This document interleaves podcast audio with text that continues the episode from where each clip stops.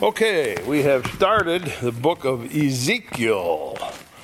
There's a favorite of everybody's, the one that everybody's read over and over.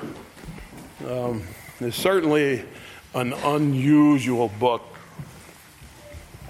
If you try to think of Ezekiel, who he was and what he was like, you can't help but say, as my father used to say, we will not conform. and we will be rugged individualists, everyone. That's what we heard around our table regularly. And this guy, Ezekiel, had to be one of those fellas. He just was different than anybody else, and nobody like him. There's no book like this in the Bible. It stands alone in the things that happens to Ezekiel. Last week we started with a vision of God. He said, I had a vision of God, and here's what it was like. And he tells us about four angelic creatures who come down. They got four faces, they got four wings, they got feet like a cat's feet, man like a, a hand, hands like a man. Uh, I mean, you can't believe it. And he's telling us about these creatures who move swiftly in any direction without turning. And he sees these giant wheels go way up to heaven and way down to earth. They're full of eyes, and we see colors amber and crystal and all the colors of the rainbow. We look up into a blue heaven, and there's God on his throne whose body appears to be all fire. And I tell you, he's had a sight to be sure. We think that other people saw these same creatures and they they various ones mention a creature but nobody tells us like Ezekiel about the four faces. Nobody ever told us that. And so we have quite an extraordinary point of view from this man. So i think what happened is he saw more than anybody else he got a good look at him, and God says, I'm going to give you a real good look. Wow. What do you think of that? And we stand amazed. People say they can't be real. Well, who said? uh, who said they can't be real? And we warned last week about trying to bring God to the bar of our mind and saying, okay, now I know everything, God, so we got to make sure I understand everything you're doing. No, no, you don't. And no, no, you can't understand everything God does. And, and uh, you can't uh, say, well, we can't count this as real because we don't understand it. No, we have to stand back and say, well, God does what He wants. And he's not asking you if you get it, neither is he asking for your approval. He's God. He's going to do what he wants. And so, chapter one gives us the overwhelming feeling that God is seriously in charge in a time when we say, no, no, no, it's all gone. Babylon has come and besieged Jerusalem. Uh, Ezekiel has been hauled out of his home and carried off as a prisoner, along with a whole bunch of other uh, Jewish people. And you say, Boy, these are the worst times that you could ever think of. We've never seen such trouble in the world as Ezekiel had. And then he sees God who's perfectly in charge. No matter what's going on in the world, he's in charge. And we get the full concept that God knows. And now He's chosen this man, Ezekiel, to be a prophet to speak on his behalf. What we're about to read is the strangest, most unusual thing you've ever heard. And when you read it, you scratch your head and you say, it doesn't make sense. Well, let's see if we can make some sense out of it uh, and see if we can learn something by it because.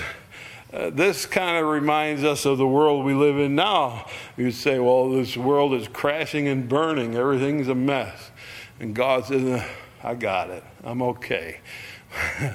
we'll be all right. All right, so we're going to trust in God that being sitting in that blue azure throne up in heaven, he's, he's all right. He's going to take care of things.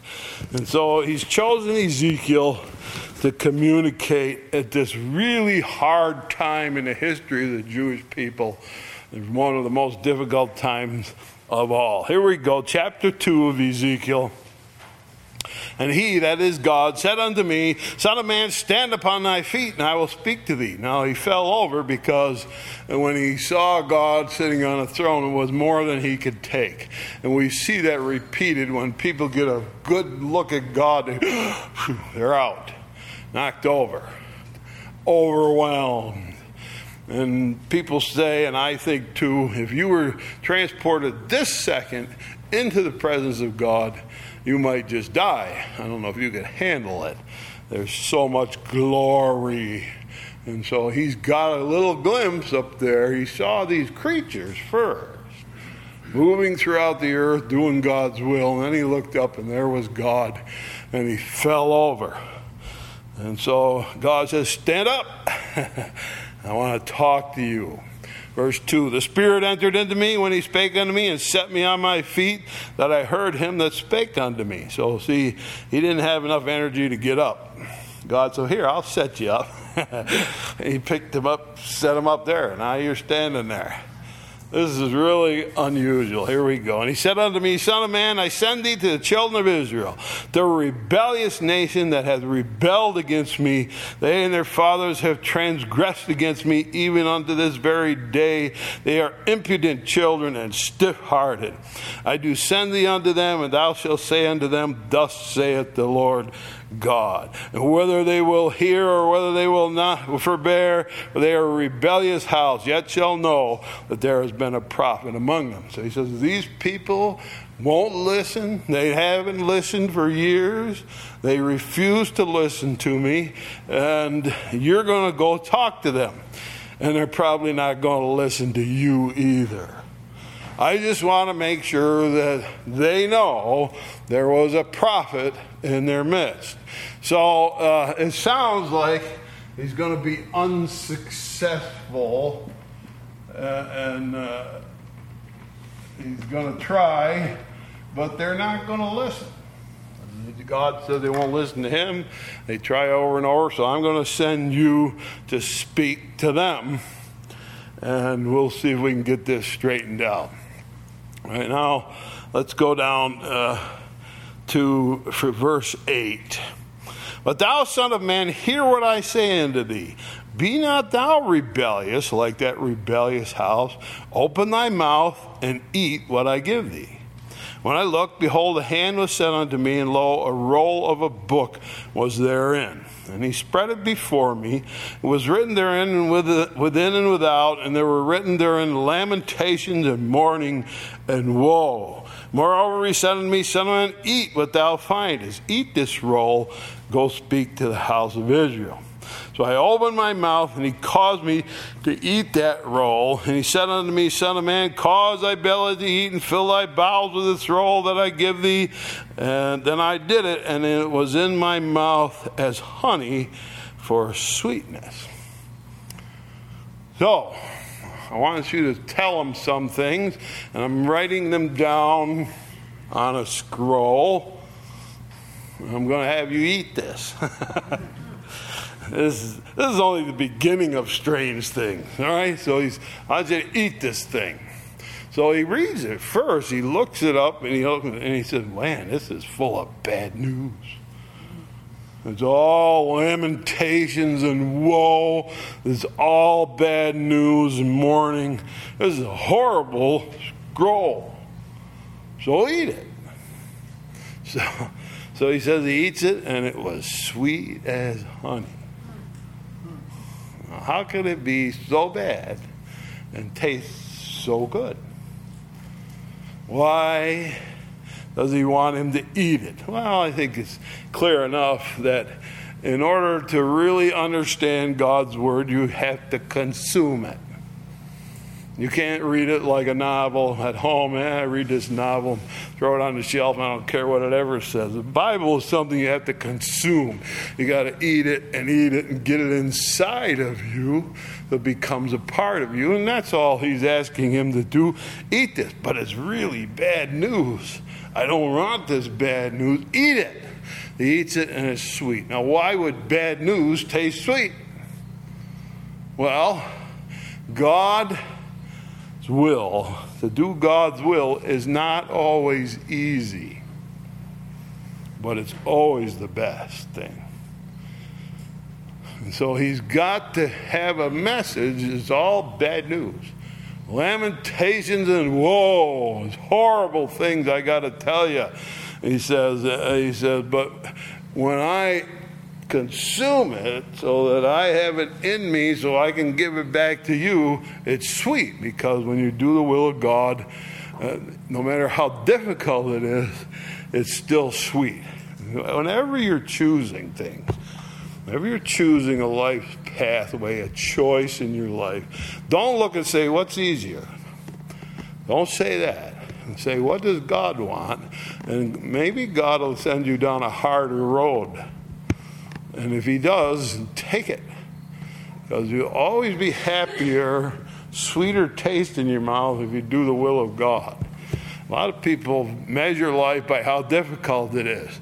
And so he gets this horrible book but he's going to eat it. And so he says, Okay, I'll eat it. Let's see what happens. He said unto me, verse 4 Son of man, go, get thee the house of Israel, and speak with my words unto them.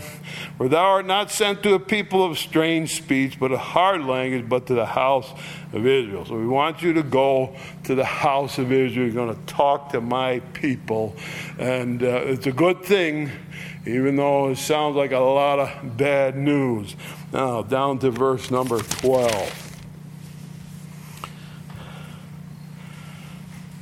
Now, you remember chapter 1, if you were here with us, you remember chapter 1, that when these creatures flew, there was four in a row and their wings touched each other. And he said when the wings started to move, it was like rushing water. It was like the voice of God. He said it was a huge noise. And now, verse 12. The Spirit took me up, and I heard behind me a voice of great rushing, saying, Blessed be the glory of the Lord from his place. And I heard also the noise of the wings of the living creature that touched one another, and the noise of the wheels over against them, and the noise of a great rushing. So the Spirit lifted me up, took me away, and I went in bitterness in the heat of my spirit. But the hand of the Lord was strong upon me. So it says he went in bitterness and the heat of his spirit, and God picked him up and took him for a ride. he heard those wings, see? You once you heard those, you'd never forget that. And all of a sudden I hear the wings. Wah! And I feel myself being lifted up and carried by these creatures and he said, So I'm lifted up and I'm angry. I'm angry in the heat of my spirit. I'm angry. What's he angry about? I thought it was sweet to do the Lord's will. No, it says he's angry. He's in the heat of his spirit. He said, I'm in bitterness.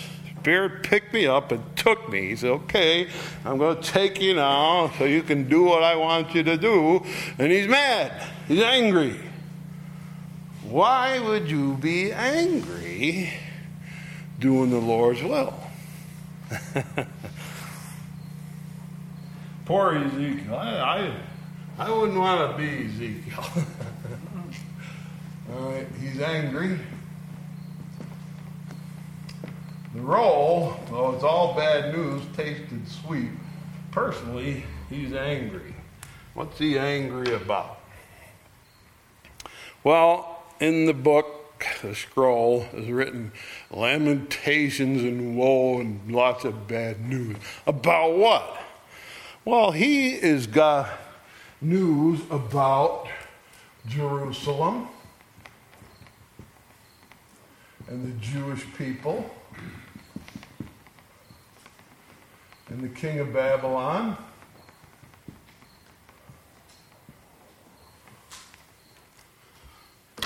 And every bit of that news he hates. He don't like it. He don't want it. Doesn't like it at all. What's the news? Well, here's in the scroll. Jerusalem is going to be destroyed. Babylon is going to set up a siege. They're going to burn that place to the ground. And Jerusalem is going to be destroyed, and the Jewish people are going to go through the hardest time in their history. Harder than Egyptian slavery, which was 430 years. Long, hard time to be slaves in Egypt. This is worse than that. It's much worse than that. Ezekiel himself has been pulled out of his homeland, out of Jerusalem. He was a priest, remember, so he probably lived in Jerusalem, serving in a temple. They pulled him out of his hometown, out of his place, and dragged him off to Babylon. And he's sitting by a river somewhere with the rest of the captives. The people got hauled off. And God said, Here's the message we're going to destroy your home. We're going to lay it ruin. Your people and your families are going to die by the thousands. So, there's your message. I hate that message. That's my home. I don't want that to happen to my home and my family. Those are my people. And Jerusalem, of all places, is where the, the temple is. The one place on earth where people were supposed to worship God correctly. And now, my message in this nasty old scroll that I just ate is nothing but trouble and sorrow and pain and suffering. I don't want to give this message. I don't want nothing to do with it. I'm angry about it. I don't want that to happen to my homeland. So, how do you like being a prophet so far? Yeah, see, we're kind of fortunate that we live when we live. We live in something called the church, and God made the church. That was his new idea for a new age. And he created the church, and the church is built up with people who each have something to offer, and people all work together and do their part. And it's a great movement, like a body, like a bride, like a building built up, and people work together, and it's a pretty happy situation. These guys, these prophets, they didn't have that. They stood alone. Lots of times they stood alone. And most of the time they died for what they thought.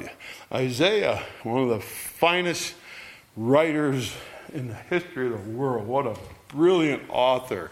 They cut him in half, they sawed him in half. Nice way to go, huh? Ezekiel, they're going to bash his brains out with a club. Jeremiah, they threw him in a well, left him there. How's it feel to be one of those prophets?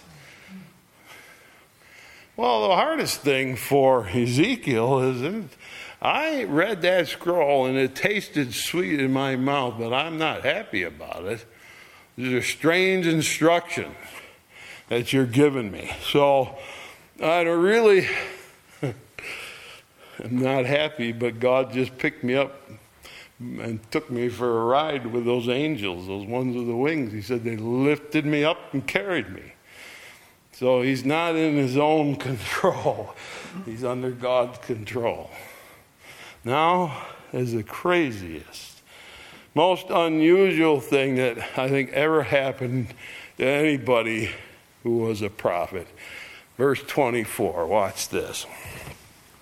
Spirit entered into me, set me on my feet, spake within me, said unto me, Go shut thyself within thy house. But thou, Son of Man, behold, they shall put bands upon thee, shall bind thee with them, thou shalt not go out among them, and I will make thy tongue cleave to the roof of thy mouth, that thou shalt be dumb. Thou shalt not be to them a reprover, for they are a rebellious house. Read this. It's a horrible book. Eat it. I ate it. It was sweet. What do you want me to do? Well, this is going to be your message. I hate the message. I'm angry about the message. Okay, here's the next thing go in your house and don't come out. All right, so you go in your house and stay there. Stay there. Well, it's hard to get out and preach if you got stuck in your house. Right? Then he says, By the way, I'm going to make your tongue cleave to the roof of your mouth. You're not going to be able to talk. You will be dumb, unable to speak. So, that poor guy, he must have thrown up his hands and said, I don't know what to do. You gave me a whole book, and I consumed it and made it part of my being. And you said to me, you know, you're going to be my prophet, you're going to speak. The only thing is, you can't open your mouth. You got God figured out? You think you got God figured out? Figure that one out. Figure that one out. Explain why Ezekiel is supposed to go be the prophet and he's getting all these things to say, and God says, Oh, by the way, I'm going to shut your mouth so you can't talk. so here's a prophet told to go in his house, stay there, and shut your mouth. Why? Why? Why? Why? Why does that happen? Well, he's not trying to be hard on Ezekiel. He's still got the message to give, only he's not allowed to speak it. Why would that be? Well, I have witnessed for a long time preaching now certain things that I notice, and I can't always explain it, but you notice it. There are people who can sit through a service week after week after week after week after month after year after year and sit through a service and if I went up to them after service and I say, What'd you get out of that one? They'd just have a. They get nothing. You didn't feel anything. I don't get things when I go to church. I just sit there. And I've seen people like this and say, Well, why would that be? Well, I suppose there's various reasons for it.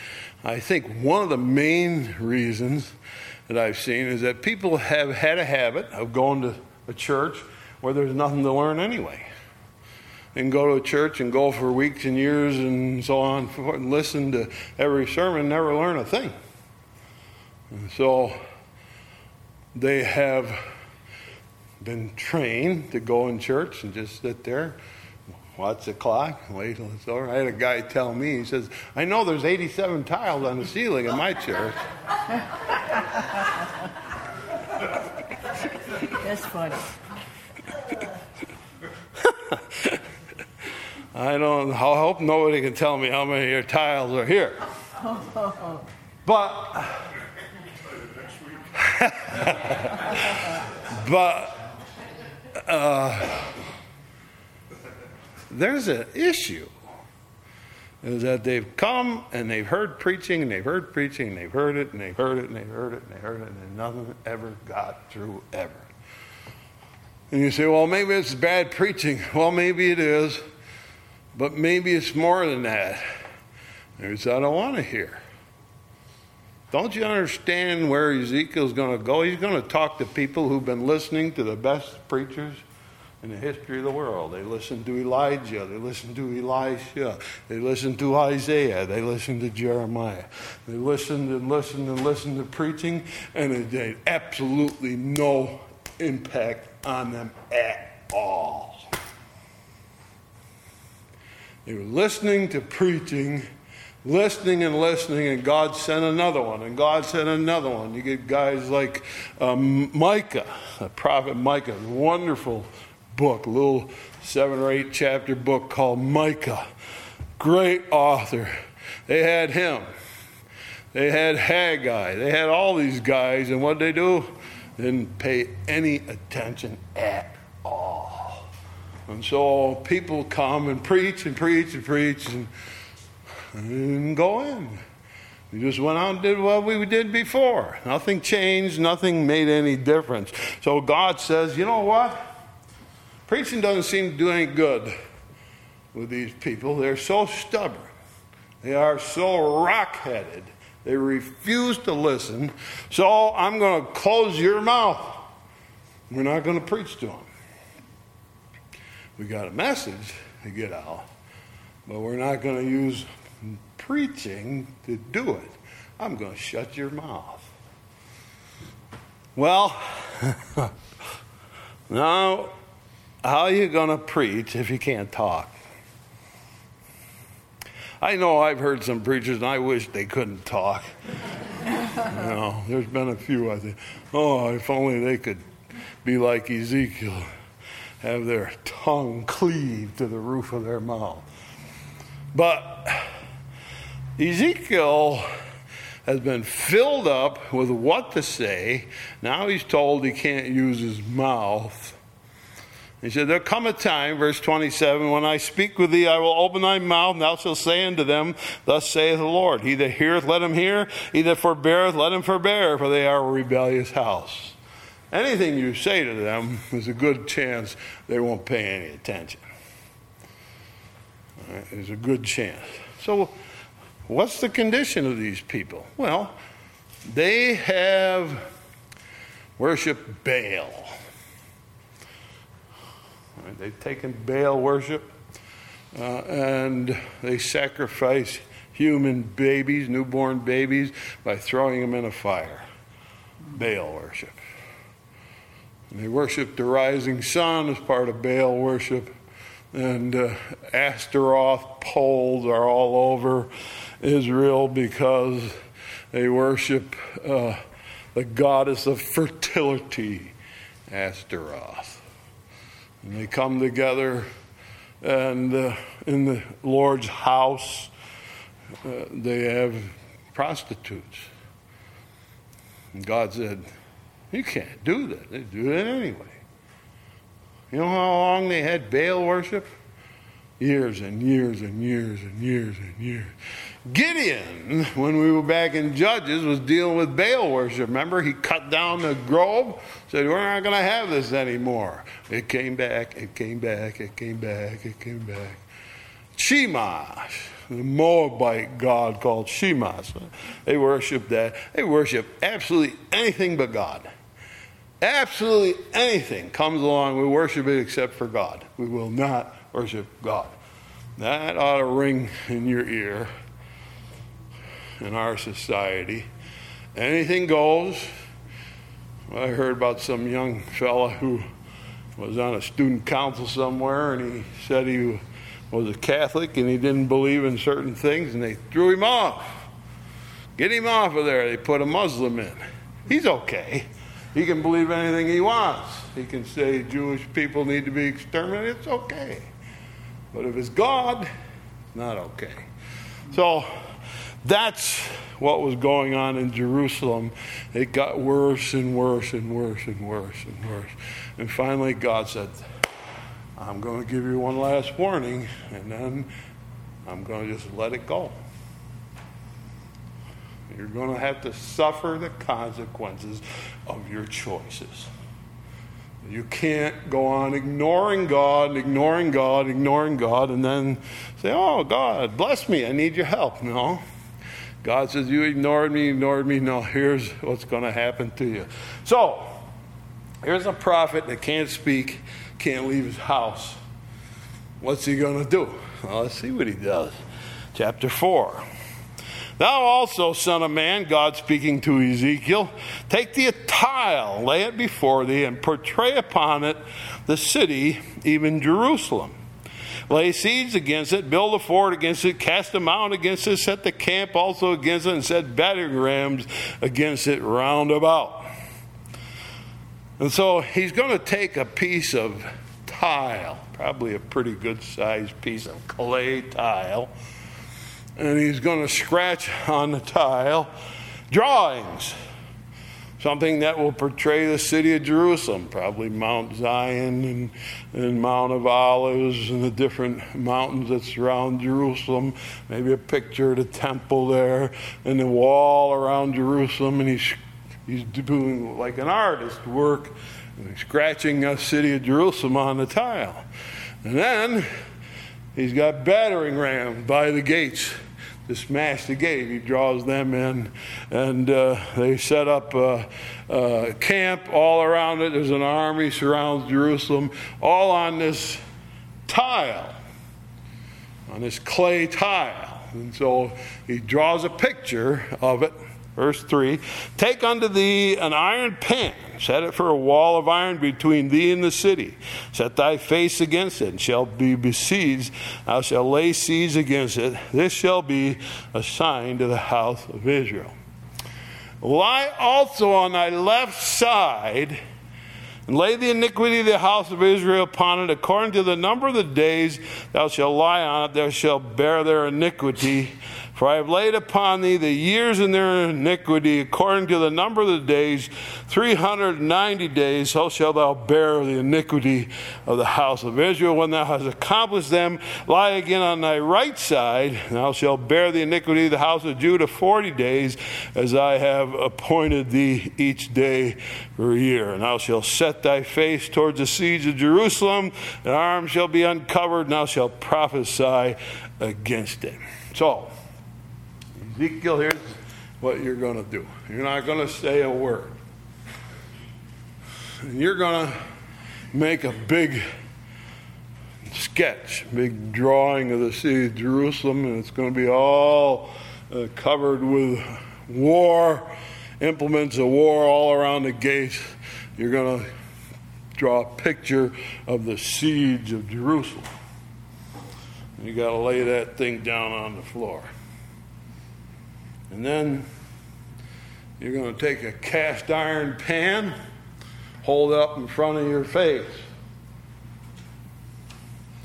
And then he says you're going to lay on your left side around this tile, this drawing that you made. You're going to lay on your left side. And you're going to hold the iron pan up against your face and lay on the floor. And you're going to do that or 390 days. Now, Ezekiel, I'm sure, got a lot of attention. He saw visions of God, and it says when he came back, he just sat there astonished, stunned by what he'd seen. Who wouldn't be, right? And he's stunned by what he's seen. He's seen visions of God and these marvelous creatures and the great wheels of the progress of God. He's seen it all, and he says, I came home and I sat among them all, and I just, I didn't know what to say or do. I just sat there. I was so stunned by the vision of God. And so they sure knew something happened. What happened to you? I saw God. You did? Yeah. I can't say anything about it. I'm just sitting here. I'm stunned and I'm amazed. And so they know he's a prophet. Well, they expect him to preach. So, did you go over to his house? Yeah, we were in his house. What's he doing? Well, he's making his drawing. I think it's Jerusalem on a piece of tile you got to go look. You got to go see what he's. They go in there, and he's laying on his left side. And he's got a cast iron pan in front of his face. And there's the drawing of the siege of Jerusalem in front of him. And he's just laying kind of wrapped around it, with his sleeve rolled up like he's going to fight. And he's laying there with his face covered. You got I don't know what he's doing. Goes, well, what did he say? He didn't say nothing. We asked him what he's doing. He wouldn't talk. Didn't say a word. Just sat there looking at that picture. Well, he didn't look at the picture because he's got a cast iron pan in front of his face. Well, pretty soon everybody goes, go see. You got to go see this. you know, every once in a while some phenomenon comes and everybody drives up to see it. Well, here's this guy laying on the floor. What is he doing? I don't know. I think he's trying to tell us something. It sure looks like Babylon is in real, or Jerusalem, I'm sorry, is in real trouble. And that's what he seems to be depicting. And I guess what I would think is that cast iron pan in front of his face is God saying, I can't hear you. I can't see you. I'm not looking. I don't want to hear you anymore. You were warned and you were warned and you were warned and you were warned and you were warned for years and years. And you did what you wanted to no matter what. And so God stopped listening as a cast iron pan in front of Ezekiel's face to represent the fact that God's not hearing, not listening. You're going to let it go. Jerusalem is going to be destroyed and fall. And he's laying there on his left side. So they say, well, he's been there a week. Now he's been there a month. you keep going, and he's still there. He's there for six months. He's there for a whole year. Every day you go in, he's laying on the floor on his left side with a pan in front of his face. He was there for 390 days. Everybody stopped and looked at Ezekiel. He's there on the ground. 390 days. Well, all of a sudden, 391, he rolled over. hey, wait a minute. He rolled over. He's on his right side now. Go look. Now everybody got to look. He's laying on his right side. It's the craziest stuff you ever heard. Who would think of such a thing? Why? What's it all about? What's he trying to do? What's he trying to communicate? Uh, well, Jerusalem is going to be besieged by Nebuchadnezzar.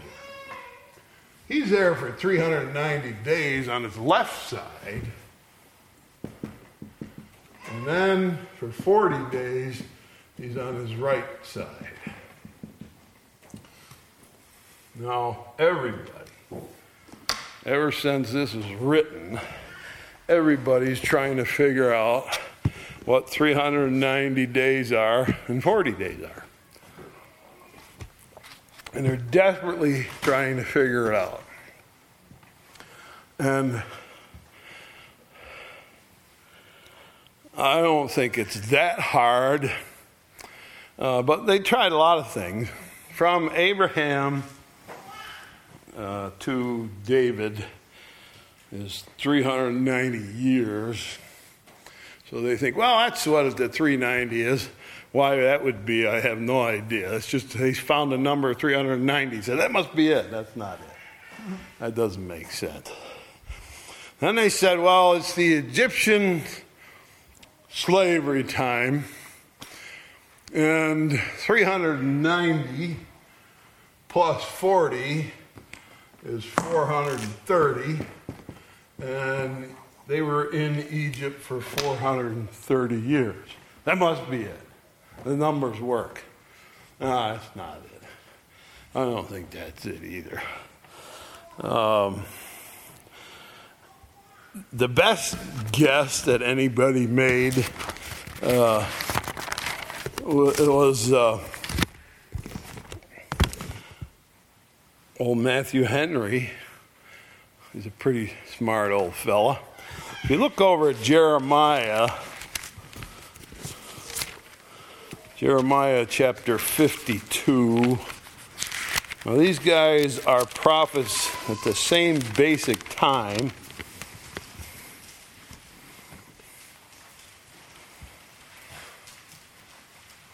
Jeremiah 52.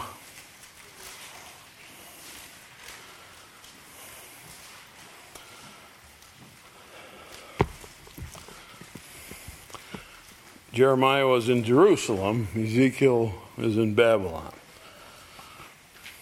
Jeremiah 52 is a king named Zedekiah.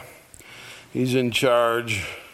Verse 4 It came to pass in the ninth year of his reign, in the tenth month, in the tenth day of the month, that Nebuchadnezzar, king of Babylon, came, he and all his army against Jerusalem, pitched against it, and built forts against it round about. So the city was besieged unto the eleventh year of King Zedekiah.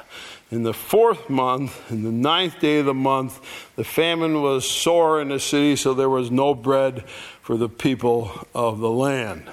City was broken up, and all the men of war fled and went forth out of the city by night by the gate between the two walls. Right, and so we have uh, these fellows. It starts in the ninth year in the tenth month. All right, and then we go down a little farther and uh, verse 12 in the fifth month in the tenth month day of the month it was the 19th year of nebuchadnezzar king of babylon. And so what it works out to is uh, they are there for 18 months then the siege. 18 months all right. And so if you do 18 times 30, doesn't come out to 390. But the siege was a little bit short because that nasty king of Jerusalem, uh, Zedekiah, called for Egypt to come and help him. He doesn't ask God, he asks Egypt. So Egypt sends an army up, and Babylon takes off for a while because they don't want to get trapped there with the Egyptian army. And, anyways, uh, it's about five months. So it comes down to 13 uh, months times 30 is 390 days. And so we think that the siege of Jerusalem actually lasted 390 days. And that part of that 390 thing that he's doing there is a guess. That's what he stands for. That could be wrong too because nobody can quite figure out what God's doing. He said, lay on your left side for 390 days because it represents the rebellion of the northern kingdom of Israel. Now, Israel was divided into two parts of the northern kingdom, and they took the name Israel, and there's a southern part that split and they took the name Judah. And I think that it's really not that complicated. The northern kingdom of Israel, as soon as they split, the first thing they did, uh, there was Rehoboam in the south, Solomon's son, and Jeroboam took over the northern ten tribes. And the first thing he did was made uh, calves golden calves. And he put one up north in Dan, all right, all the way up north in Dan. The other one actually in Bethel. The golden calf in the south was in Bethel. What is Bethel? house of God. Beth is, means house, El means God. So the city of Bethel was the house of God. And right away, Susie takes over he puts a golden calf, says, Come and worship here. I'll make it easy and convenient for you. You won't have to go to Jerusalem. Come and worship in God's house, worship the golden calf. And probably from right about that time to the fall of Jerusalem is somewhere around 390 years. In other words, the northern kingdom rebelled early, and 300 and almost 400 years before, they are already set up idols against God southern kingdom of Judah kind of went back and forth. They had some really good kings Asa, uh, uh, Jehoshaphat, Hezekiah, and the last really good king is a boy named Josiah. And Josiah is a wonderful king, but then you get some really bad apples, and so uh, 390 years represented in days as he's laying on his left side and 40 years going back somewhere there when the southern kingdom turned away from God. That's really what it's about. I don't think. And the point is, when everybody's trying to figure out the numbers, how do you know when it started? God knows. You don't. I don't. I try to think back. When did we start East Shelby Church? So, well, we met in my house in 1989. And I thought about it for 30 years. And I said, that ain't when it started. That's not when it started. It started before that. When people like Hazel Howard started praying for me. That's when it started back then. And my father liked birds better than he liked anything else. That's what brought us to Western New York. Started then. So, in God's mind, things start a lot more, a lot farther back than you think. And so when you're trying to pinpoint God and say, all right, God, show me where 390 is in the Bible, he says, I know. Don't you worry about it. I know when it started. I know the first day when it started, and I know the first day. And so if I say it's 390 years, just trust me, it's 390 years. Okay, so we got we got a guy laying on his side for a year and a month. All right, it's a long time. Now he doesn't lay there every minute of every day. He's got other things to do too. God's got some other things to do. So let's see what else he's got for him to do too. All right, back to Ezekiel. This will almost make you sick. Ready? Verse 9 now, chapter 4. Take thou also unto thee wheat, barley, and beans, lentils, millet, and fitches. Put them in one vessel, make thee bread thereof, according to the number of the days thou shalt lie on thy side, 390 days shalt thou eat thereof. And thy meat which thou shalt eat shall be by weight, 20 shekels a day, which isn't much food. It's about 12 ounces. From time to time thou shalt eat it. Thou shalt drink water, also by measure, six part of a hin. From time to time shalt thou drink.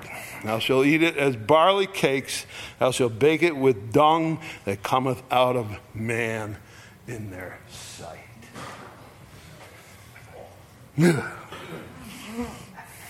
now, baking with dung is still done in that part of the world, camel dung. But they wait till it dries, okay? And as it dries, and if you've ever been on a farm, this is normal. Used to this. Uh, dried up cow pile of cow manure, you know what it's like. Maybe not you all do, but I do. Some of you know what it's like. Right? And it's dried up and you can burn it. And in parts of the world, they don't have trees, so they use things like that. So that part isn't unusual. Now, first of all, it's the food. Some of it's wheat, some of it's barley. So some of it is good for bread. The rest of it is junk. He said, I want you to mix it all together? So I'm reading some modern commentator. He goes, I think it was health food. I'm going to try it. Go. it's not health food. What? it's a mixture of some good and some stuff that you wouldn't barely want to feed to an animal. You mix it together. And it's going to represent something. It's going to represent the siege of Jerusalem, where food is going to get really short. And water is also going to get really short. So for 390 days, he eats 11 ounces of bread, and he drinks about 8, 10 ounces of water, and that's all he has for a long time. And he says, God says, you're going to use dried human manure to cook. And he says, I don't know about that, God. Verse 14, he said, Ah, Lord God, oh, my soul has not been polluted from my youth up till even now have I not eaten of that which dieth of itself, torn in pieces, neither came abominable flesh into my mouth. He said unto me, Lo, I have given thee cow's dung for man's dung. Thou shalt prepare thy bread therewith. He says, Okay, I'll give you that one. You can use cow's dung to make your bread. Ezekiel goes, Whew. All right. And so he's every day laying on the floor, and they come in day after day after day after day, and he's barely eating enough to keep alive, and barely drinking enough, particularly in this hot climate where they are, and. Uh, he did that for 390 days, which is a year and a month. Did it. You think they got the message? Well, I think they got the message. He didn't have to say a word. Matter of fact, he wouldn't say anything. You figure it out for yourself. Well, it's not that hard. How long you been laying there? Over a year. Well, if we think back to when we rebelled against God, it was 390 years ago. And now he's flipped over to his right side, and now he's doing Judah, the other southern kingdom. They didn't rebel for quite as long, but they still rebelled. And so, what's happening? 390 days is as long as the siege. Right? All the time he's laying on there, Nebuchadnezzar is back there laying siege to the city. It's actually happening. Now, they don't want it to happen. And back in Jerusalem, every false prophet standing up, be patriotic, support Jerusalem. Except for little old Jeremiah, he goes, This place is going to get wrecked. We need to run. Now, Ezekiel over here with the captives is saying the same thing. What's he saying? Well, you don't have to be a genius to see there's a picture of the destruction of Jerusalem, and every message you get coming back from Jerusalem is siege, siege. Babylon has laid siege to Jerusalem. What's it like? They're starving in there. He's eating his little mixed up health bread drinking his water. And uh, what's it all about? It's a warning that God said He's had it. He's not going to take it anymore. That iron pan in front of His face that you're going to just have to suffer. God isn't going to help you out of this. And that's what happened. By the end of the 390 days, add 40 days, Jerusalem is pretty much under total siege and falling apart at the seams. So, he doesn't have to say anything. He can lay on the floor and you get the point. All right? What he's telling you is it's going to be destroyed, and they're all saying, No, that's our city. Get with us. Stay with us. No, they're going to be destroyed. And that's what it is. It's just they're going to, that's what's going to happen. Now, you got an extra five minutes? Here we go. Chapter 5. now, some things, he's a priest. Ezekiel is a priest. And so, as a priest, he's got a lot of rules to follow. He's back in Jerusalem, and one of them is cooking over any kind of dung. No, no, no, no. Well, so, why is God wanting him to do that? Because he's saying to them, You are polluted. The priesthood is polluted.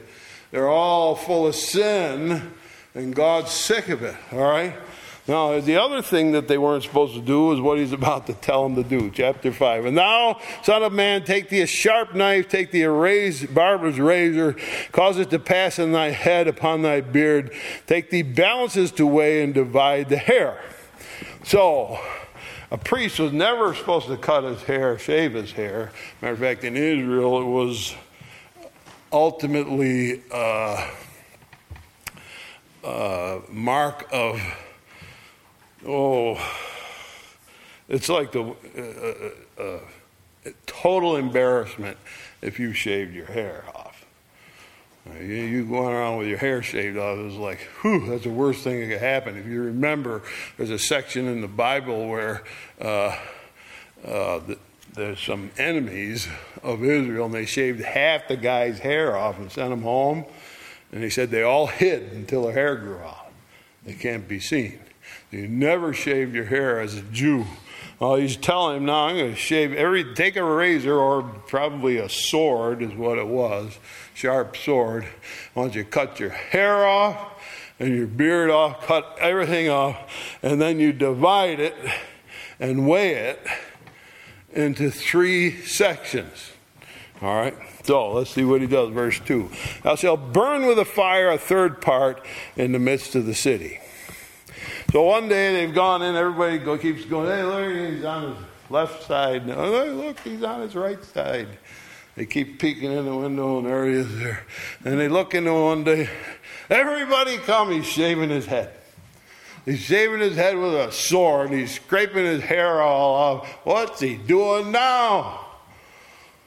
And so they watch him, and he weighs it, divides his hair up into three piles. Okay? And here's what he does. Verse 2 He shall burn with fire a third part in the midst of the city when the days of the siege are fulfilled. So take a third part, smite it about with a knife, and a third part shalt thou scatter in the wind, and will draw out a sword after him. So divide your hair into three sections. You got your tile there with the city of Jerusalem. Take one third of that hair and put it right in that tile and set it on fire and burn it. What's he doing? That's how bad it's going to be in Jerusalem during the siege. You're going to be starving, and you're going to die of starvation. So a third of the population is going to die of starvation before Nebuchadnezzar ruins the city. All right, then when Nebuchadnezzar's siege is over, he's going to go in and he's just going to kill people, huge amounts of people. And so then you take your sword there and you lay the, the second pile of hair up and you just cut it into little tiny pieces. Chop it and chop it and chop it till there's nothing left of it. That's what happens to the people who survive the starvation. Nebuchadnezzar is going to go in and kill them by the sword by the hundreds, thousands. And the last chunk of hair, throw it up and let the wind blow it away. Blows it all away. Because whoever's left is just like that. They've been thrown off and they're blown away like the wind. And so they either died of starvation, they died by the sword when Nebuchadnezzar took the city, or they've been carried off captive, thrown to the wind, as it were. And so a third of the population dies of starvation, third are murdered, and the other third are cast all over the world and uh, spreading that hair all over. And then just one little interesting thing, verse 3. I shall also take thereof a few in number and bind them in thy skirts. Then take of them again, cast them into the midst of the fire, burn them in the fire, for there shall fire come forth unto all the house of Israel. This is a fascinating little story. We know Nebuchadnezzar besieged the city and hundreds and thousands died of starvation. We know he killed everybody pretty much that was left. We know he'd hauled off captives three or four times, and so the rest of them are spread all over Assyria and Babylon. They're all over the place. There's a little tiny bundle. So take that bundle, wrap it in your clothes. And so he's got a little bundle of hair. He wraps it in his clothes. And this is just, it's a perfect example. We finish up what he's up against. Nebuchadnezzar will destroy the city, kill people. There's still a few other people around outside of Jerusalem. And so he takes a guy who is related to the king line, that would be David's line, and he says, I'm going to make you a prince over whoever's left. So, isn't it something that a son of David is given the kingdom by Nebuchadnezzar? As soon as he destroys Jerusalem, he says, You're part of the king family. Uh, you're going to have what's left. So, everybody's pretty happy. We actually came up with a king after Nebuchadnezzar. Problem is, he's dumber than a box of rocks. People come to him and they say, You know, you're the king now here, and Babylon's gone home. Let's, let's do this. We could do this. We could survive. Oh, I got some friends called the Ammonites. I like them. and so the Ammonites say, Hey, join up with us. We'll help you. And so the Ammonites go in, they kill him, and the whole thing falls apart. That little tiny bundle of hair in his skirt, he pulled it up. They couldn't learn after all this time, after all this opportunity, after everything fell apart and crumbled and burned and turned. Some of you were left. And what did you do? Join the Ammonites. And God said, You're done. And that was the end of that. It could have been the redemption, the beginning of a rebuilding, could have led to Jesus Christ if they'd only learned a lesson. Don't go along with these people. First thing he did, they warned him. The Bible tells a story how they said to him, Don't go over this guy. His name was Ishmael, as if that wasn't a sign enough. This guy's name was Ishmael. Said, Don't go to Ishmael. He wants to hurt you. Ah, he's a buddy of mine. And sure enough, Ishmael came in, they killed him, and they didn't find him for two or three days. Now he's dead, and everything fell apart.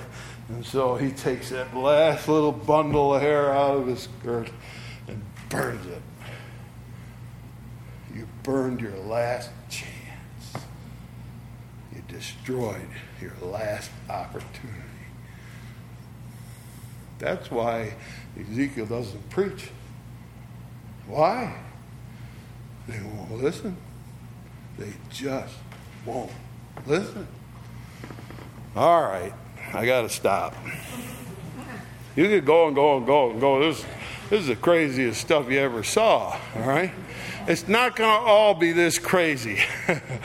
it's going to be unusual, though. There's nobody like Ezekiel. Thank you very much.